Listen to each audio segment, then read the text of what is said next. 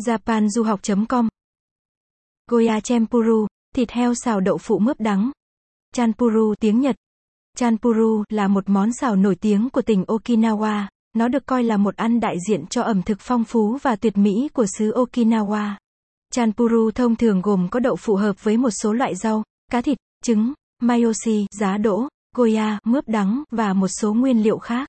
Món ăn này không phổ biến ở Tokyo hay khắp nước Nhật mà chỉ phổ biến ở vùng biển Okinawa bởi vì sự ảnh hưởng từ lịch sử. Nó được học hỏi từ món ăn của Hải quân Mỹ trong Thế chiến thứ hai.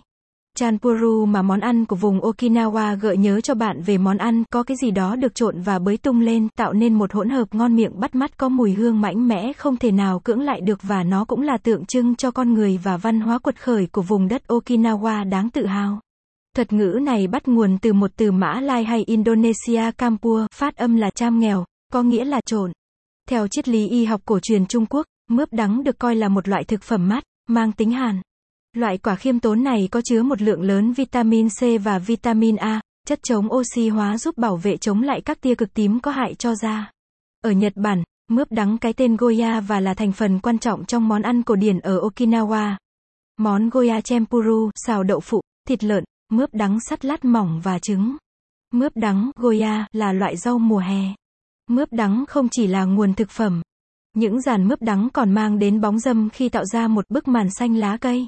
Có thể cho dây mướp đắng leo bên ngoài cửa sổ, che bớt ánh nắng gay gắt của mùa hè, giúp giảm nhu cầu dùng điều hòa nhiệt độ và giúp giảm hóa đơn tiền điện. Trồng mướp đắng, để tạo thành những tấm rèm cửa tự nhiên, rất được người Nhật Bản yêu thích, dàn mướp đắng có khả năng kháng bệnh và quả thì ăn được. Hãy thử trồng mướp đắng để lấy bóng mát, nếu bạn được ai đó cho hạt hoặc cây con. Cách làm món Goya Chanpuru 1. Thành phần cho 4 người. Một quả mướp đắng, tiếng Okinawa là Goya hoặc Karela, khoảng 250g. Một miếng đậu phụ 300g. Một quả trứng. Hai thìa canh dầu thực vật. Một muỗng canh xì dầu.